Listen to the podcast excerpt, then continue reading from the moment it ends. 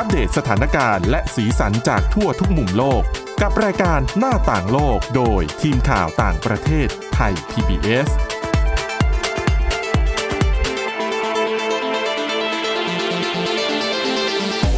วัสดีค่ะ ต้อนรับคุณผู้ฟังเข้าสู่รายการหน้าต่างโลกนะคะ ชวนมาอัปเดตเรื่องราวทั้งสถานการณ์และสีสันจากทั่วทุกมุมโลกกับทีมข่าวต่างประเทศไทย PBS เช่นเคยค่ะ ติดตามฟังกันได้ทุกที่ทุกเวลาผ่านทางพอดแคสต์แอปพลิเคชันต่างๆ ค้นหาคำว่าหน้าต่างโลกนะคะ หรือว่าไปที่ www.thaipbspodcast.com ก็ได้ค่ะ วันนี้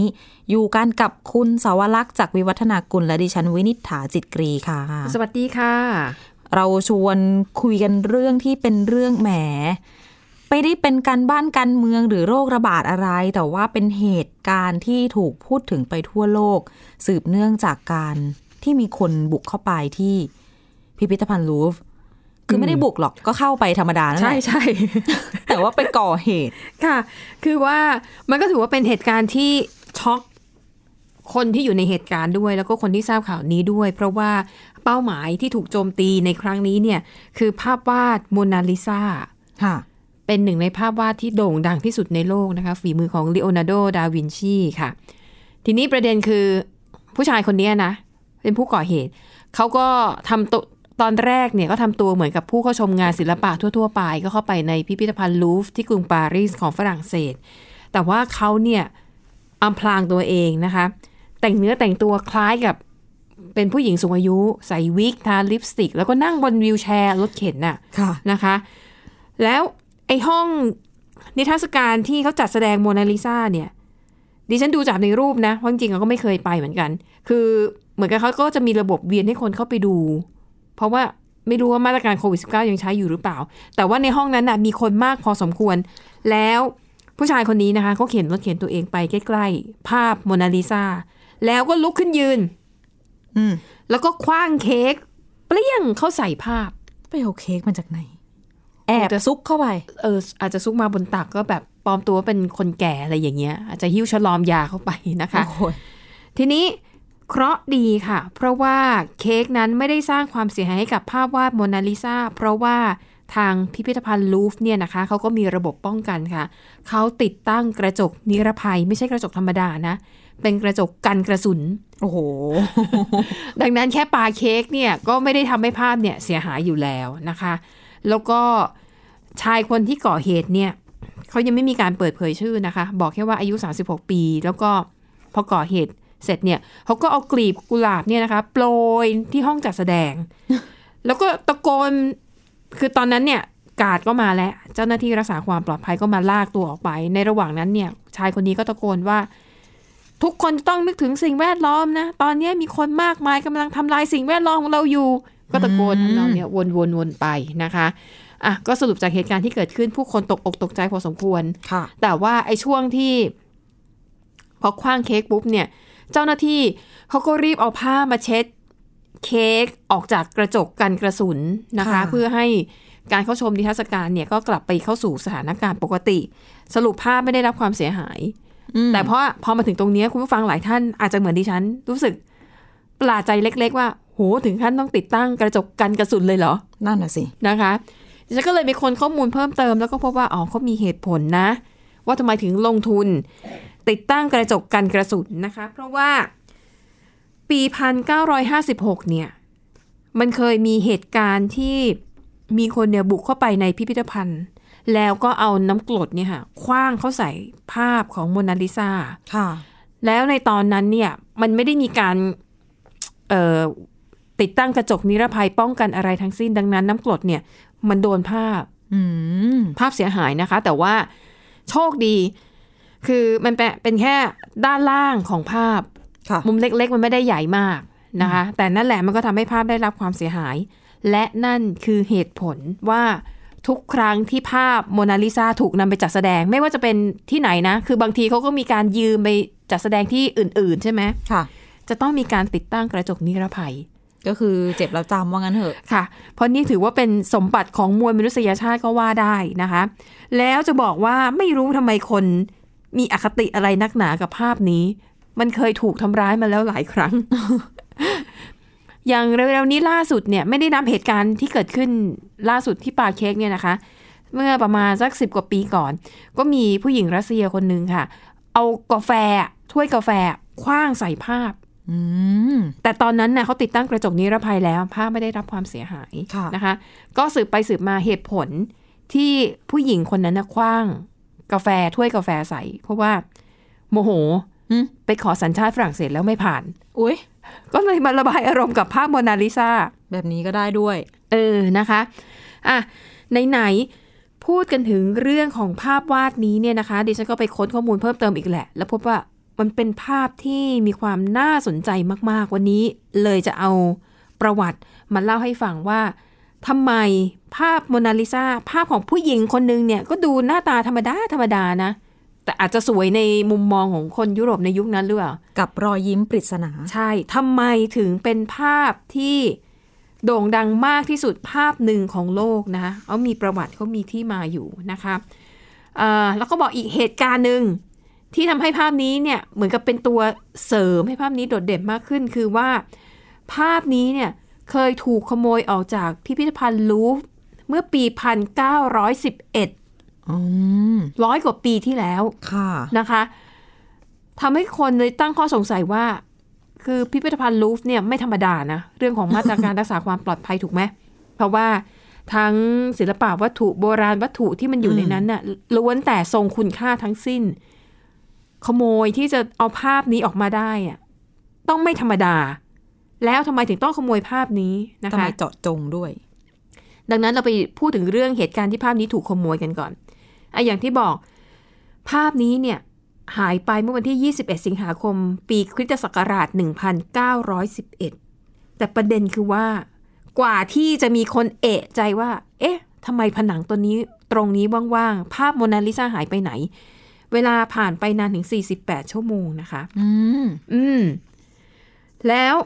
พอหายไปปุ๊บเนี่ย พอทางพิพิธภัณฑ์รู้ว่าภาพหายไป ก็เริ่มการสอบสวนทันทีนะคะ มีการสั่งปิดพิพิธภัณฑ์นานหนึ่งสัปดาห์อุ้ยเพื่อสอบสวนว่าใครคือคนที่ขโมยภาพนี้ไปค่ะแล้วขโมยออกไปได้อย่างไรนะคะเอ่อ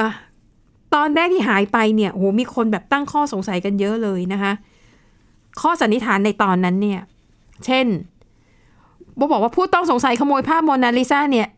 อาจจะเป็น JP Morgan ก็คือเป็นมหาเศรษฐีชื่อดัง ค่ะ อาจจะอยากได้ภาพแต่แบบ อยากเป็นเจ้าของอยากครอบครองอะไรอย่างเงี้ย อาจจะจ้างซื้อไม่คนได้จ้างคนมาขโมย อันนี้เป็นแค่การตั้งข้อสันนิษฐานอ่านะคะหรือแม้แต่ปาโปปิกัสโซ ซึ่งเป็นศิลปินดังในยุคนั้นเช่นเดียวกัน ก็ถูกตกเป็นผู้ต้องสงสัยว่าอาจจะอยู่เบื้องหลังการขโมยภาพของคู่แข่งค่ะนะคะ แล้วก็นู่นน่ะลามไปถึงเรื่องที่ว่า ผู้นำเยอรมนีเนี่ยอาจจะขโมยภาพนี้ เพราะว่าตอนนั้นเนี่ยมันมีปัญหาความขัดแย้งระหว่างประเทศฝรั่งเศสกับเยอรมนีมันเป็นยุคที่ก่อนจะเกิดสงครามโลกครั้งที่หนึ่งนะคะพอมีไอ้สมมติฐานต่าง ๆ นานาเหล่านี้ออกมาเนี่ยมันก็ยิ่งทำให้แบบทั้งนักสะสม ทั้งผู้คนในวงการศิลปะรวมถึงประชาชนทั่วไปอยู่ว่าหัวขโมยคนไหนเนี่ย เป็นใคร เป็นคนที่ขโมยภาพไปนะคะ ในที่สุดค่ะเฉลยเลยแล้วกันนะคะจากการตรวจสอบนะคะก็พบว่าจริง ๆ แล้วเอ่อคดีนี้เนี่ยใช้เวลา เรียกว่าอะไรนะ ติดตามหาตัวผู้ก่อเหตุนานถึง 28 เดือนโอ้2ปีกับอีก 4 เดือน จนในที่สุดพบว่า แต่สาเหตุที่พบเนี่ยจริง ๆ เหตุผลหนึ่งเป็นเพราะว่าคนที่ขโมยไปเอาภาพไปขายอ๋อ ด้วยนะคะ คนที่ขโมยไปไม่น่าเชื่อ จุดใต้ตำตอมมาก ๆนะคะ คนที่ขโมยไปค่ะ เป็นช่างติดกระจกนิรภัยอ้าวงานศิลปะของพิพิธภัณฑ์ลูฟร์นั่นเอง คือมาติดกระจกป้องกัน แต่ใช่โฉกเป็นมือดีไว้ซะงั้น ใช่ ซึ่งอันเนี้ยเข้าเขามาก เพราะว่าพอคุณทำงานอยู่ที่นั่นเนี่ย และดิฉันน่ะเข้าใจเองว่าเวลาทำงานของเขาไม่น่าจะใช่เวลาเปิดทำการ อะ ใช่ไหมน่าจะเป็นช่วงที่พิพิธภัณฑ์ปิดแล้วค่ะ ดังนั้นมันก็ปลอดคนไงรู้หมดช่องทางตรงไหนใช่ใคจะรลักลอบไม่อออกยู่มา มันก็จะง่ายกว่าคนทั่ว ๆ ไป สนิทกับพนักงานรักษาความปลอดภัยอาจแล้วจะอะไรแบบนี้นะคะ หรืออาจจะใช้วิธีม้วนๆออกมาด้วยหรือเปล่าเนี่ยเดี๋ยวในรายละเอียดเนี่ยไม่บอก เพราะว่าภาพมันอ๋อ แต่เขาบอกว่า ภาพโมนาลิซาเนี่ยจริงๆไม่ได้วาดบนแผ่นแผ่นผ้าหรือแผ่นกระดาษนะวาดบนแผ่นไม้ อ้าวเอออ้าวจริงเหรอคะ ค่ะ ภาพโมนาลิซานั้นเป็นภาพเขียนสีบนแผ่นไม้ แล้วขนาดของมันอะมันสูงแค่ 77เซนติเมตรเองอืมสูงกว่าไม้บรรทัดนิดเดียวนะคะ กว้าง 53เซนติเมตร จริง ๆ ถ้าซ่อนออกมาดีๆ เนี่ยมันก็ลักลอบนำออกมาได้นะคะ อะ เอาล่ะก็คือเวลาผ่านไป 28 เดือนนะคะ ช่างติดกระจกคนนี้เขาเป็นชาวอิตาลี แต่เขามาทำงานในฝรั่งเศสนะคะ เขาบอกว่าเหตุผลที่ขโมยไปเพราะว่า เขาบอกว่าผ้าโมนาลิซาเนี่ยมันเป็นสมบัติของประเทศอิตาลีอ๋อแต่อะถูกผู้นำฝรั่งเศส คือตอนนั้นน่ะเป็นกษัตริย์ฝรั่งเศสเนี่ย ก็คือนโปเลียน บอกนโปเลียนน่ะขโมยสมบัติของอิตาลีมาอืมเขาจะต้องเอาสมบัติกลับคืนสู่แผ่นดินแม่ค่ะนะคะ แต่จริง ๆเขาไม่ได้เอาไป ก็ก็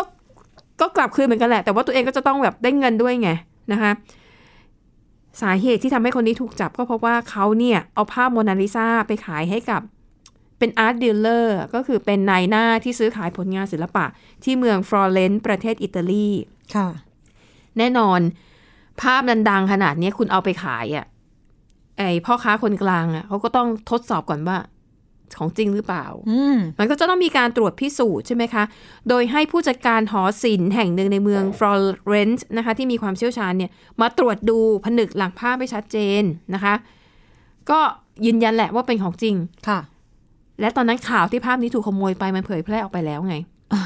ดังนั้นก็ชัดแหละว่าคนที่เอามาขายก็ต้องเป็นขโมยหรือมีส่วนเกี่ยวข้องกับขโมย รู้เลยว่าของร้อน ใช่ ก็เลยเรียกตำรวจมาจับ คนนี้ก็ติดคุกไป นะคะ แต่ติดคุกแค่8เดือนเองนะอืมโทษน้อยไปหน่อยหรือเปล่าอืมมูลค่าก็น่าจะไม่น้อย อืมนะคะ นั่นแหละค่ะ ดังนั้นภาพโมนาลิซานั้นเคยหายไปจากพิพิธภัณฑ์ลูฟร์นานถึง2ปี4เดือน เพราะถูกขโมยค่ะนะคะ และหลังจากนั้นเนี่ยอ่าภาพวาดโมนาลิซาก็กลับมาอยู่ในพิพิธภัณฑ์ลูฟร์อย่างถาวรอีกครั้ง แล้วดังยิ่งกว่าเดิม อืมเพราะว่า สาเหตุโดนขโมยใช่ไหมใช่ก็บอกไอการที่ถูกขโมยเนี่ยแหละทำให้ภาพเนี้ยเป็นปัจจัยส่งทำให้ภาพนี้มันโด่งดังยิ่งกว่าเดิม เหมือนสร้างกระแสใช่ใช่นะคะอะทีนี้เราไปดูประวัติของภาพนี้กันภาพนี้เนี่ยมีปริศนาหลายอย่าง ซึ่งอันนี้แหละอาจจะเป็นเสน่ห์ที่ทำให้คนอยากเข้าไปดูให้เห็นกับตาตัวเองว่าภาพของจริงมันเป็นยังไงนะคะค่ะปริศนาข้อแรกคือ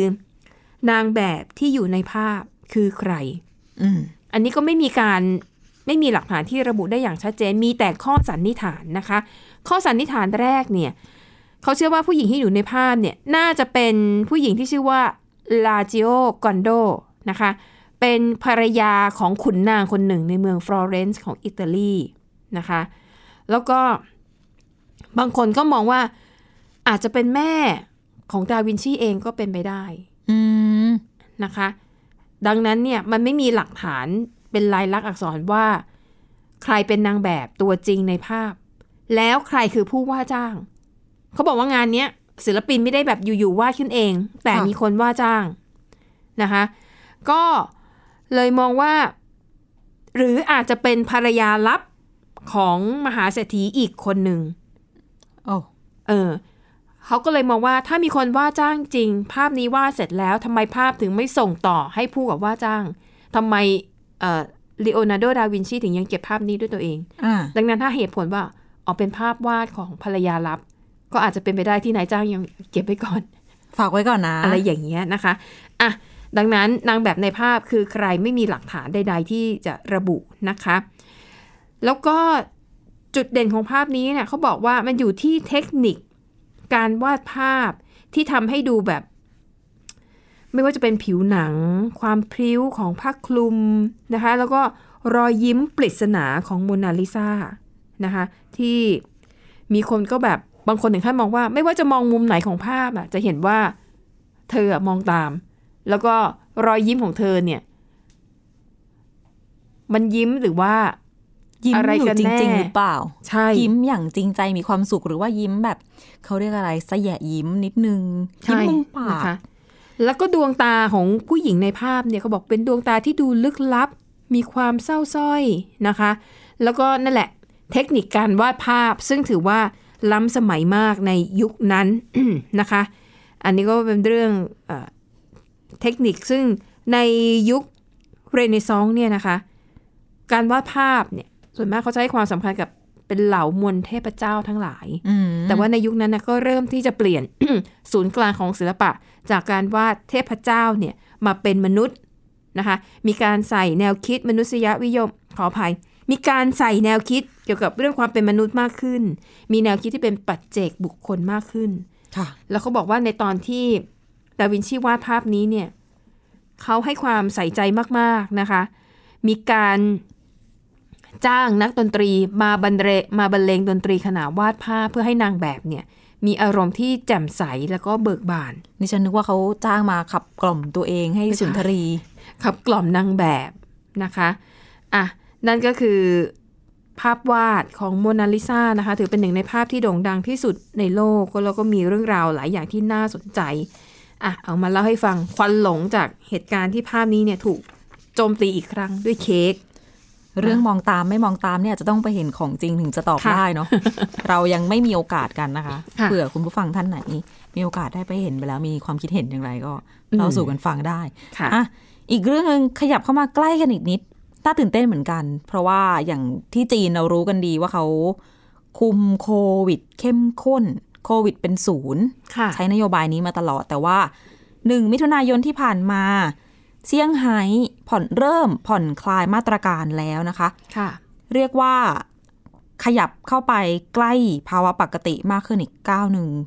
ยอมผ่อนคลายมาตรการ ชนิดที่ปิดมาสองเดือนเต็มเนี่ยอืมให้คนกลับไปทำงานตามสำนักงานต่างๆ ได้แล้ว ไปทำงานที่โรงงานต่างๆ ได้แล้ว จากเดิมเนี่ยเขาจะต้องมีเป็น white list บัญชีสีขาวของเขาเนี่ยบริษัทไหนจะให้คนไปทำงานก็ต้องอยู่ในลิสต์นี้ผ่านการตรวจสอบแล้วก็อืมคนทำงานแรงงานอะต้องพักค้างที่โรงงานเลยนะ เหมือนค่ะเป็นกักบริเวณเอาไว้กันเดินทางกันระบาดเงี้ยนะคะ แต่ว่าค่ะตอนเนี้ยก็กลับมาเปิดห้าง เปิดธุรกิจต่างๆ แล้วทีนี้ ข้อสังเกตสิ่งที่เกิดขึ้นก็คือสัปดาห์ที่แล้ว รัฐบาลจีนเองตัวนายกรัฐมนตรี เพิ่งจะออกมา ยอมรับว่าเศรษฐกิจของประเทศเนี่ยย่ำแย่จนต้องประกาศมาตรการกระตุ้นเศรษฐกิจค่ะชุดใหญ่สามสิบสามข้ออืมอืมเต็มๆมีหลากหลายมิตินะคะค่ะส่วนเซี่ยงไฮ้เองค่ะ ประกาศออกมาเหมือนกัน 50 ข้อ เร่งฟื้นฟูเศรษฐกิจนะคะค่ะแล้วก็นั่นรวมถึงเรื่องของการยกเลิกการใช้มาตรการเหล่านี้ด้วย ทีนี้ตัวอย่างของมาตรการเศรษฐกิจ ต้องบอกว่าต้องยกตัวอย่างสถานการณ์ เรารู้อยู่แล้วล่ะว่า คนไม่ได้ไปไหนมาไหน ซื้อข้าวซื้อของ แต่ว่ายอดขายรถ เดือนเมษายนทั้งเดือน ยอดขายรถยนต์ในเซี่ยงไฮ้เนี่ย มีรายงานว่าศูนย์เลย ขายไม่ได้สักคันเดียวค่ะ ก็คนไม่ได้ไปไหนค่ะ อย่าว่าแต่จะออกไปซื้อกับข้าวเลยขับยังรถลำบากไปนี่โดนตำรวจจับได้นะ ถ้าคุณอืมอยู่ในพื้นที่ที่มีการระบาดรุนแรงค่ะ ก็เลยจะโยงมาถึงมาตรการที่เราหยิบยกมาเล่าให้ฟังค่ะกัน หนึ่งในนั้นคือการลดภาษีให้คนที่จะซื้อรถคันใหม่ ค่ะ แล้วก็ถ้าเลือกใช้รถที่เป็นใช้พลังงานไฟฟ้าร้อยเปอร์เซ็นไม่ใช่ไฮบริดอะไรอย่างนี้นะ ขอคืนเงินอุดหนุนได้อีกนะคะ มากกว่าค่ะห้าหมื่นบาท คูณเป็นเงินไทยให้ง่าย ๆ แล้วก็อันนี้อ่าภาคภาคประชาชนก็ส่วนหนึ่ง ภาคธุรกิจเขาก็จะมีมาตรการช่วยหลาย ๆ อย่าง อย่างเช่น เรื่องของการช่วยชะลอ เส้นตายการจ่ายค่าเช่า สถานที่ทำงานอะไรต่างๆ เบี้ยประกันภัยของบริษัท ประกันอัคคีภัยมีหลายอย่างเนาะค่ะจะทำธุรกิจ ค่าน้ำค่าไฟค่าสาธารณูปโภค ภาครัฐก็จะช่วยด้วยอืมรวมถึงเรื่องของภาษีก็จะพักชำระให้นะคะ จะได้ถัดออกไป ได้มีเวลาลืมตาอ้าปากกันสักหน่อยค่ะ นอกจากนี้ค่ะ เรื่องของสินเชื่อสำหรับกิจการขนาดกลางขนาดย่อมเนี่ย รัฐบาลก็จะพิจารณาเพิ่มวงเงินด้วยก็คือจะยอมทุ่มเงินเนี่ยรวมแล้วปีนี้น่าจะสักห้าแสนล้านบาทได้นะคะค่ะเพื่อที่จะเพิ่มวงเงินสินเชื่ออสนับสนุนกิจการเหล่านี้ SME ต่างๆ แล้วก็ก็จะมีเรื่องของโครงการก่อสร้างต่างๆ เนี่ย จะเร่งเดินหน้าอนุมัติจะได้เหมือนกระตุ้นเศรษฐกิจเพิ่มมากขึ้น ยังมีหลาย ๆ อย่าง เพราะว่าจริง ๆ เซี่ยงไฮ้เศรษฐกิจของที่เมืองนี้เนี่ย เป็นเมืองใหญ่ที่สุดในจีน แต่ว่าเรื่องเศรษฐกิจใหญ่เป็นอันดับสองค่ะมูลค่าก่อนจะเจอโควิด -19 เนี่ยมูลค่าทางเศรษฐกิจ คูณเป็นเงินไทยละ มากกว่า 20 ล้านล้านบาท อืมอืม แต่ว่าเจอโควิดเข้าไป หนักนะคะ ชะลอตัวหมดกันมีการปรับลดตัวเลขการคาดการณ์เศรษฐกิจจากหลากหลายสถาบันเลย อันนี้เราได้ยินกันมาสักพักใหญ่ๆแล้วมันไม่ใช่แค่เซี่ยงไฮ้แต่ว่าทั้งจีนเลยด้วย แต่ทีนี้ที่น่าสนใจมีอยู่ เรื่องหนึ่งก็คือ ต้องบอกว่า สวนกระแสกับสิ่งที่เกิดขึ้นก็คือ มีกลุ่มธุรกิจกลุ่มหนึ่ง ที่โตสวนทางค่ะเดาไม่ยากก็คือส่งอาหาร ไม่ใช่แค่นั้น การแพทย์อ๋อเทคโนโลยี การก่อสร้างด้วยค่ะ ต้องอาจจะส่งอาหารเนี่ย น่าจะได้ในภาพย่อย แต่ภาพอืมใหญ่ อืมเรื่องภาคการแพทย์เนี่ย มีตัวเลขจาก ที่ต้องบอกว่าเชื่อมโยงจากมาตรการคุมเข้มโควิด ของรัฐบาลจีน เพราะว่าปีนี้เนี่ยคาดว่ารัฐบาลจีนจะทุ่มเงินมากถึง 1.76 ล้านล้านบาทนะค่ะสำหรับควบคุมโควิด -19 ในทุกมิติอันนี้ เป็นตัวเลขรวมไม่ว่าจะเป็นแบบเรื่องการตรวจหาเชื้อ สร้างสถานพยาบาลใหม่ที่กักตัวเลยอะไรเอ่ยซื้ออุปกรณ์สำหรับ ติดตามเฝ้าระวังการแพร่ระบาด แล้วก็จะบังคับใช้มาตรการป้องกันโควิด -19 ซึ่งตัวเม็ดเงิน 1.76 ล้านล้านบาทเนี่ย นักวิเคราะห์ประเมินว่าจะเข้ากระเป๋าบริษัทประมาณ 3,000 แห่งอืม3,000 แห่งนี้ ถ้าหลักๆเงินไปไหนก็คือบริษัทที่ทำชุดตรวจโควิด -19 มีการมีข้อมูลมาว่าคือ เวลาที่จีนเนี่ยปูพรมตรวจโควิดเขาไม่ได้ซื้อชุดตรวจมาให้เจ้าหน้าที่รัฐจัดการเองอย่างเดียว มันก็จะมีค่ะสองอย่างหนึ่งจัดซื้อชุดตรวจ อันนั้นเงินก็เข้าบริษัทผู้ผลิตมอีกอย่างหนึ่งก็คือจ้างบริษัทมาจัดการเลย มาให้บริการตรวจเชื้อให้เลยนั่นก็เป็นอีกแบบหนึอืม่งซึ่งอุตสาหกรรมเนี้ยทั้งผลิตทั้งให้บริการ มูลค่าตัวเงินนะคะ คิดว่าปีนี้เนี่ยในภาคส่วนนี้ จีนจะใช้เงินอีกไม่ต่ำกว่าเอาขออภัยต้องทั้งปีนี้ จีนจะใช้เงินรวมๆไม่ต่ำกว่า5 1 0 0 0 0ล้านบาทค่ะ อืม